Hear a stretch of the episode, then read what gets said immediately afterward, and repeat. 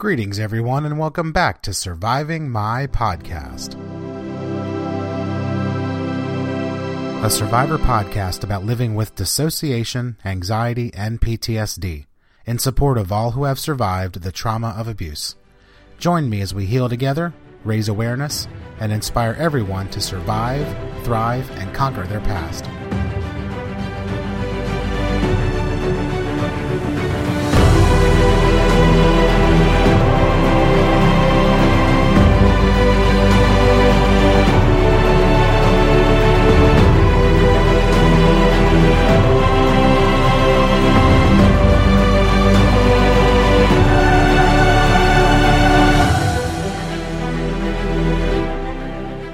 Greetings, everyone. This is Surviving My Podcast. My name is Matt, your host, right back here for another awesome edition of the show. Thanks so much for joining me. As always, I'm stoked to have you here as we rock our survivor journey together. If you're a first time listener, I'm glad that you found the podcast, and I hope that you'll find it validating, encouraging, and maybe a little fun too. Be sure and check out some other podcasts and head over to survivingmypast.net for blog posts, videos, and so much more in support of all who have survived the trauma of abuse. If you're a returning listener, you guys rock. You're amazing. Thanks so much for the support, the encouragement, and helping to spread the word and the message of hope that we try and promote here. Today, I'm excited to introduce my good friend and returning guest, Rachel Grant. Rachel is a sexual abuse recovery coach and has an MA in counseling psychology. She teaches you how to retrain your thinking, to be aware of the thought process, and then gives you practical skills to aid in all areas of your life. Plus, she's my good friend too, so that makes her even more awesome. So, welcome back, Rachel. It's always great to have you on the show. How are you? Oh, right on, Matt. I'm so glad to be here with you again today. Thanks for having me. Always a pleasure. Always awesome. Um, today, we're going to talk about something that so many survivors um, deal with on a regular basis, especially early on on that recovery, and that is the dreaded flashback. Mm-hmm. So, we're going to talk about what they are, why they happen, what happens to our brain during a flashback, things we can do to help work through them, all kinds of good stuff. So, if you're up for it, I will give you the mic and we can talk about first off, let's kind of define exactly what is a flashback. Yeah. So, um, in my in my terms, the way that I think about a flashback is a moment when your brain gets confused about where you are in space and time. And so, something, an external stimulus, or uh, it can be a voluntary stimulus, I'll explain more about that in a moment, um, will cause you to have a recall of a memory. And I think a really important thing to know about flashbacks when you're defining them is that you're not actually having a repetition or a replay of the past event. You're just having a memory of that event and the flashback can range in severity. So you know and in other words you could think of if i voluntarily think about you know the first time i went swimming that's a flashback right? It's a positive one but it's a flashback.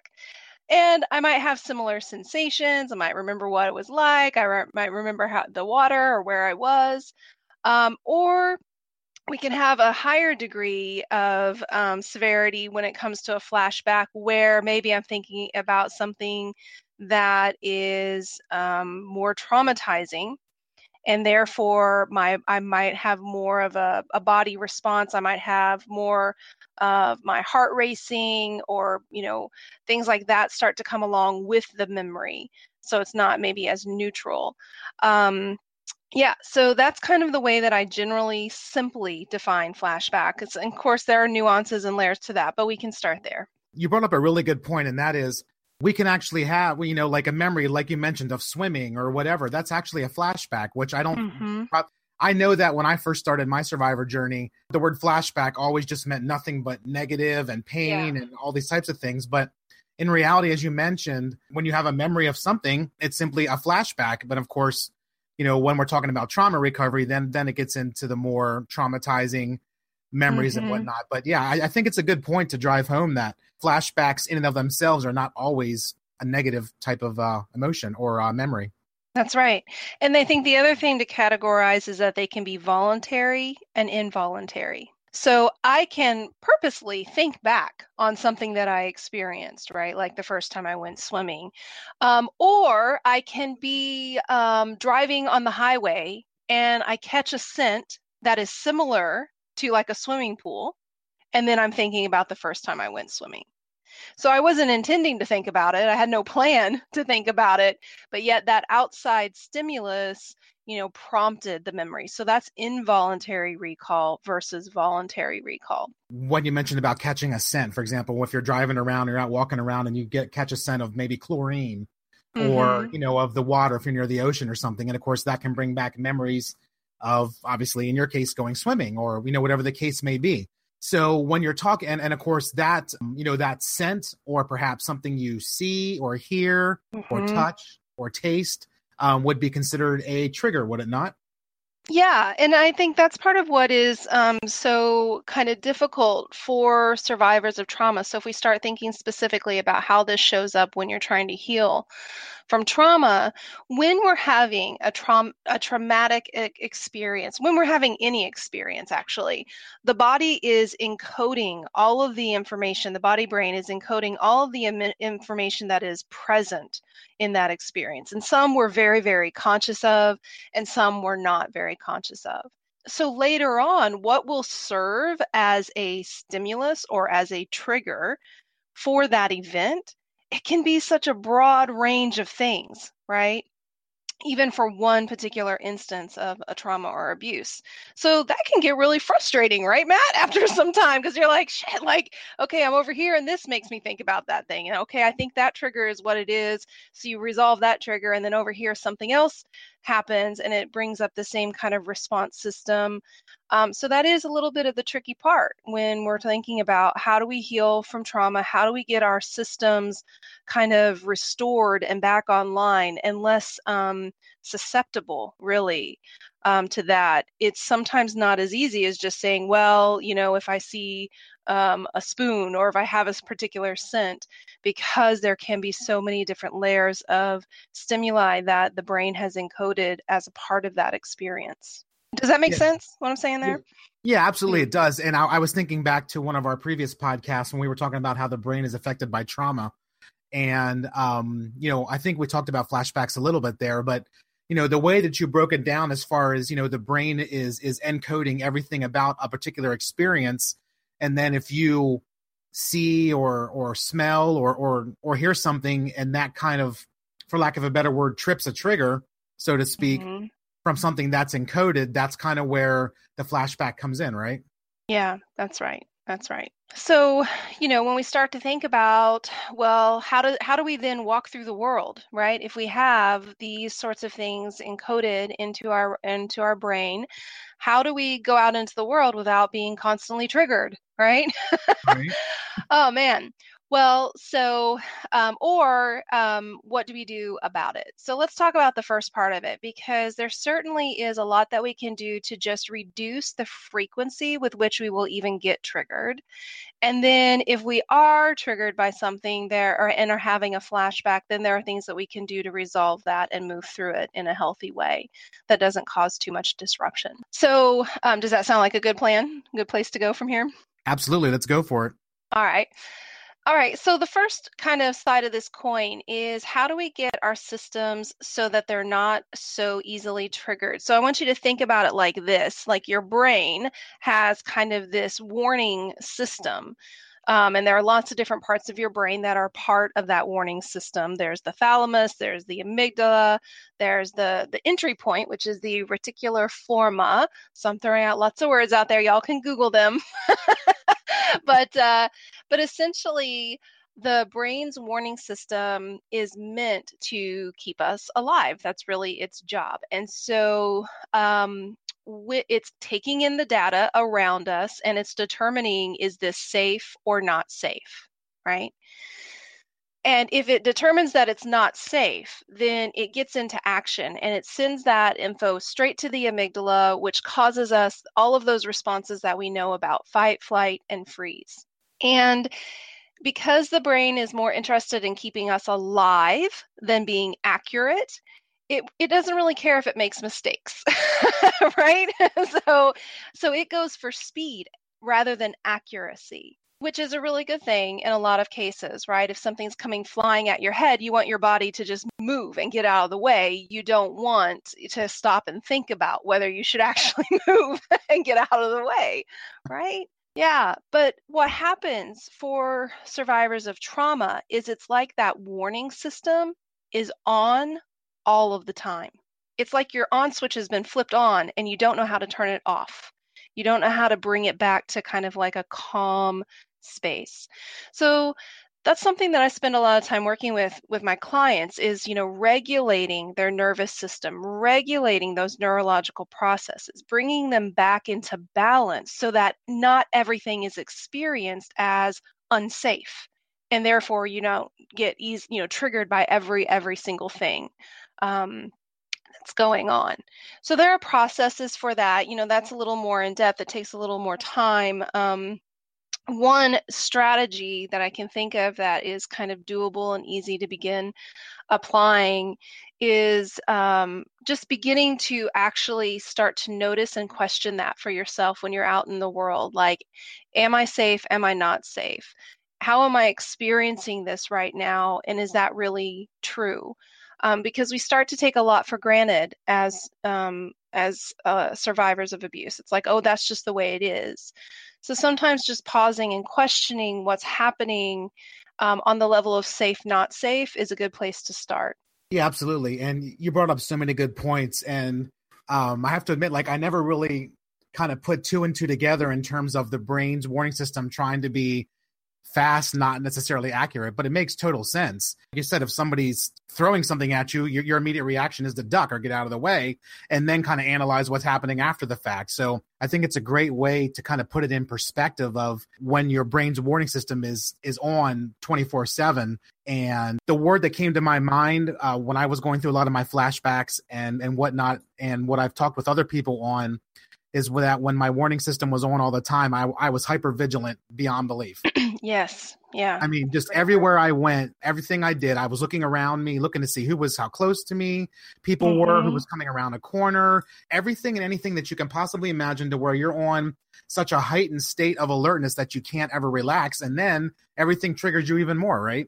Exactly, exactly. So it's like um another way of thinking about it is I sometimes use the words or talk about it in terms of resilience or tolerance. So if you have low resilience or low tolerance to your environment, then it's uh then you're just going to be so your brain is going to be taking in even more and um and it's going to have more of a likelihood and more of a chance of going into the unsafe bucket right? So yeah it's kind of like walking around with an open wound you know? You're you're easy to get hurt that way. So we've got to repair on the that level and um and so that's you know exactly what i've noticed and experienced in my journey. That was the first goal was to decrease how often i even got triggered.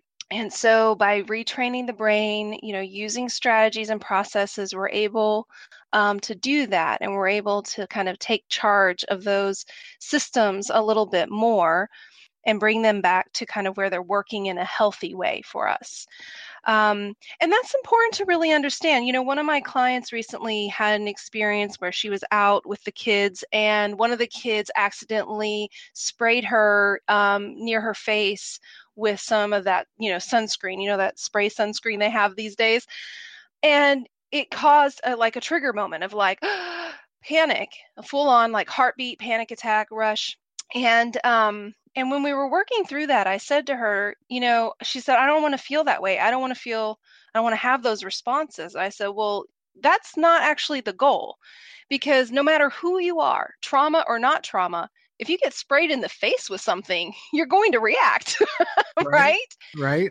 But it's the second part of that experience that we want to learn to resolve or to cut off, where it starts becoming associated with something old that was traumatic, where it starts, you know, taking you on this trauma ride.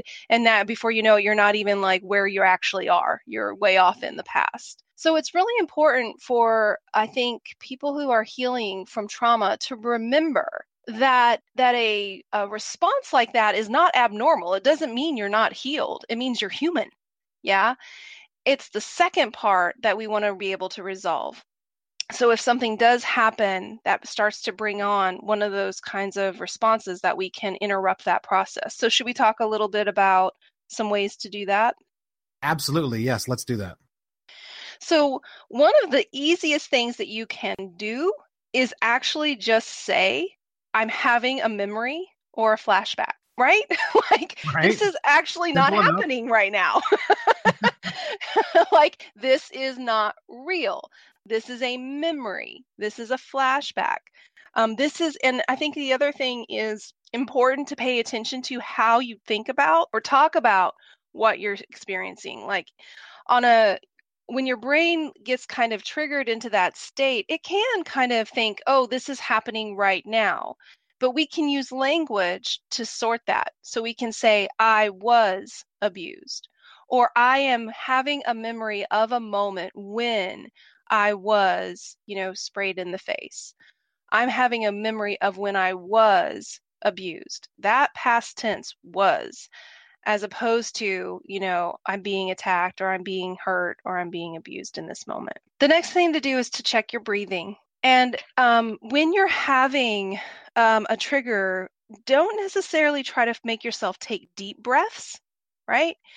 Um, because deep breathing can be important and can help in some instances, but it can also increase a trauma response. Because if you think about it, when you take a deep breath, what starts to constrict, right? Your right. chest, your neck, especially the muscles in your neck when you take a real deep breath. And when you do that, you're restricting the blood flow in your neck, which your body does not like. and your mm-hmm. body thinks something else is happening, something bad is happening. So, more importantly, is to just kind of tune into your breathing and notice okay, is my breathing really shallow right now? Am I breathing at all? Right? Sometimes we start to hold our breath. And then you can start to check in and go, okay, can I can I take some longer breaths? You know, can I start to even that out a little bit? Can I start to slow down my breathing? And that can help move you out of that anxious state. Another um, tool that I really love is is working through your five senses. So um, just it really being becoming a routine. And and what I often have people do as soon as they're starting to have a memory, a flashback, is to put their hand in front of them as a, a five, like like you're holding up the the number five for someone to see, right? Mm-hmm. But with your palm facing you, and you work through the five senses. So first, your pinky is um, your uh, sight so you put your pinky down and you name three things that are around you, right? Your ring finger is smell. So you put your ring finger down and you notice smells. Oh, I'm smelling the fresh air. Oh, I'm smelling this dusty room. It doesn't matter, like whatever the smells are, right? The okay. um, middle finger is hearing. What are three things that I can hear right now? I can hear the trees. I can hear a car. I can hear the birds. The uh, first finger is your uh, taste. So, is there anything that I need to taste? Right? Can I can I get a drink right now? Can I have a little munch of something that is comforting to me? You know, not a gallon of ice cream. oh, come on. Don't go that far, folks. Come on. You know, but you know, have have a bite of ice cream, right? Or have a piece of bread or whatever it might be.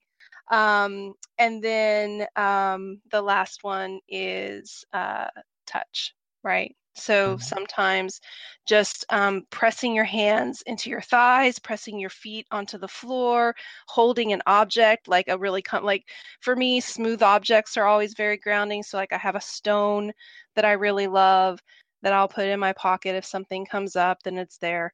And I use that a lot more in the past than I do now right? Right. Yeah. So ultimately, we can um, dampen the effect of a flashback when we treat it as a memory, when we treat it as a memory of the past, and when we actively do things that bring us back to the present. You gave so, so much great information. I'm not even I'm not even sure where to start. oh. I'm like I'm like, well, wait, that's a good point. No, no, no, that's a good point. Um, but I think if there's a resonating theme with everything that you've mentioned as far as you know um, how we can cope with the flashback and, and what we should do when one's happening and how we can you know lessen their effects in the future. And that is something that i learned in working through anxiety and that is simply to question it question everything.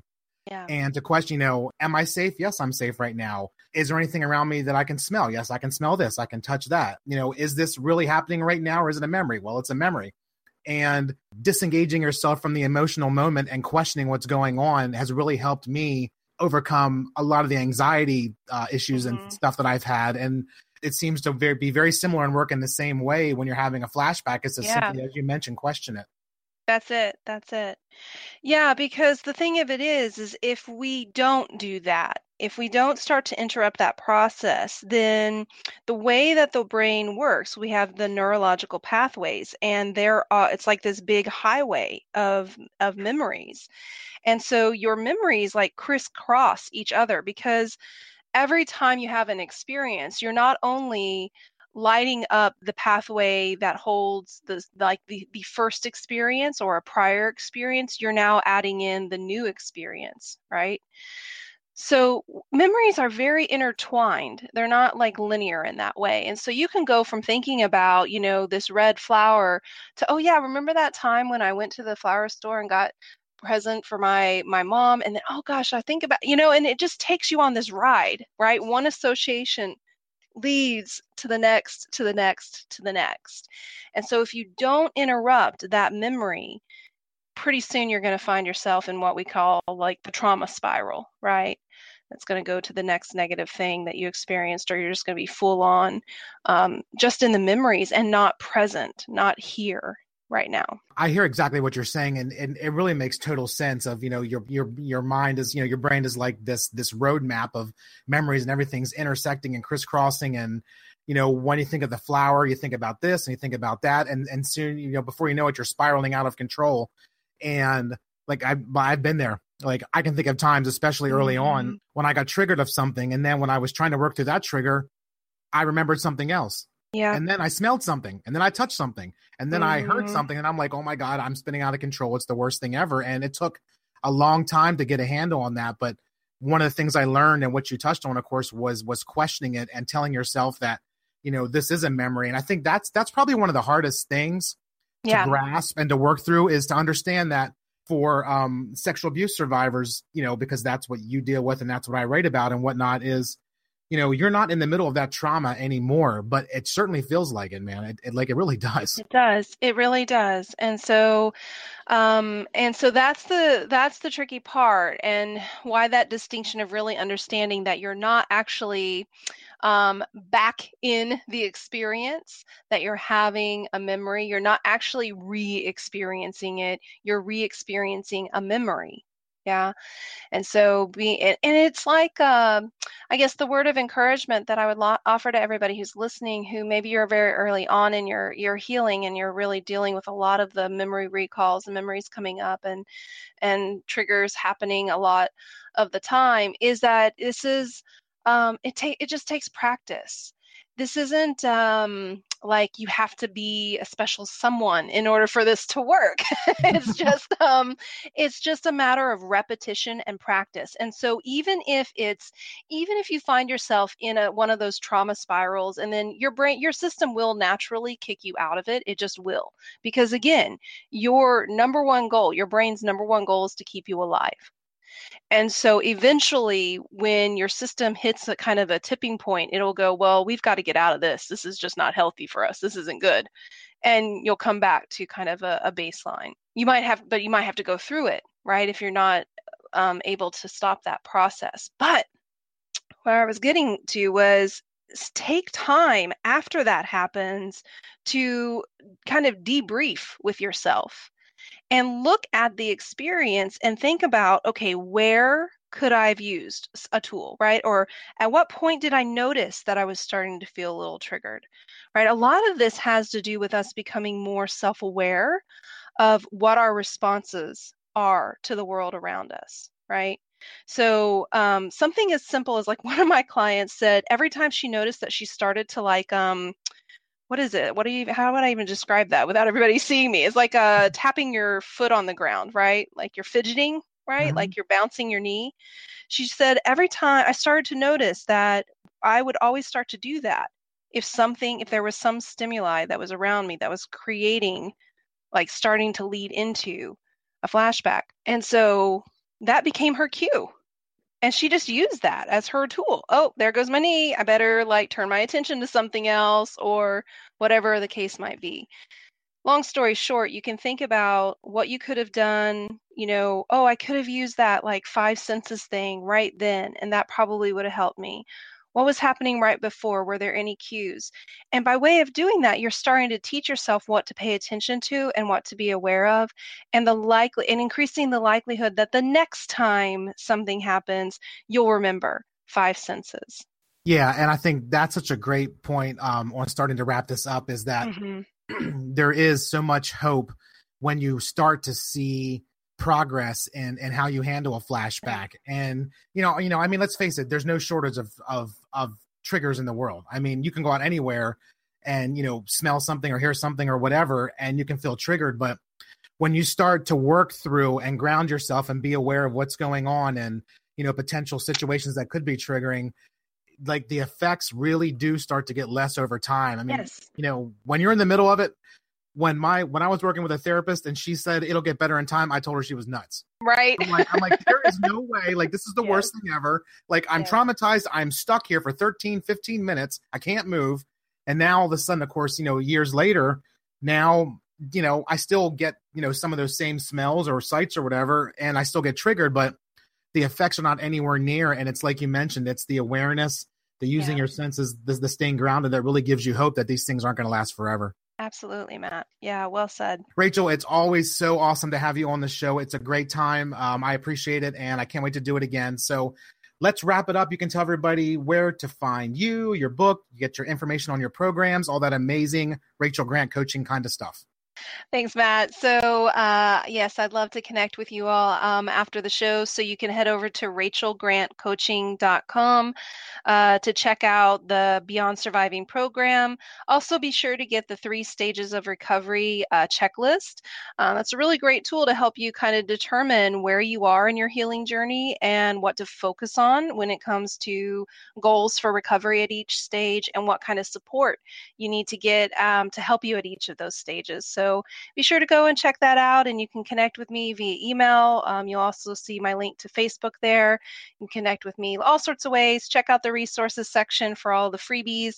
Um, and if I can be of any support to you in your journey, please don't hesitate to reach out. Amazing, amazing stuff. Rachel Grant, thank you. And of course, don't forget, as she said, check out the information on her programs, uh, her book, which is amazing. Um, everything you want to know. Uh, she's an expert. She is just, um, she's she's a great person to work with, to talk with, and she can surely help you in your journey um, if you're in a place for that. So, Rachel, thanks again. I can't wait to to uh, to chat with you next time, and I hope you have a great rest of your day. Right on, Matt. Be well. Thanks again for listening to Surviving My Podcast, sponsored by SurvivingMyPast.net, a blog about my life with dissociation, anxiety, and PTSD, and in support of all who have survived the trauma of abuse. This podcast or any resources sponsored by SurvivingMyPast.net should not be considered as therapy or professional medical help. If you are in crisis, I encourage you to seek out the services of a mental health or physical health professional. I also encourage you to check out online crisis support from sites like RAINN.org, 1in6.org, and The Samaritans. If you would like to be a guest on a future podcast, just contact me anytime through email, matt at survivingmypast.net, or use the contact forms on the blog. Thank you again for your support and encouragement, and always know that you rock. Talk to you soon.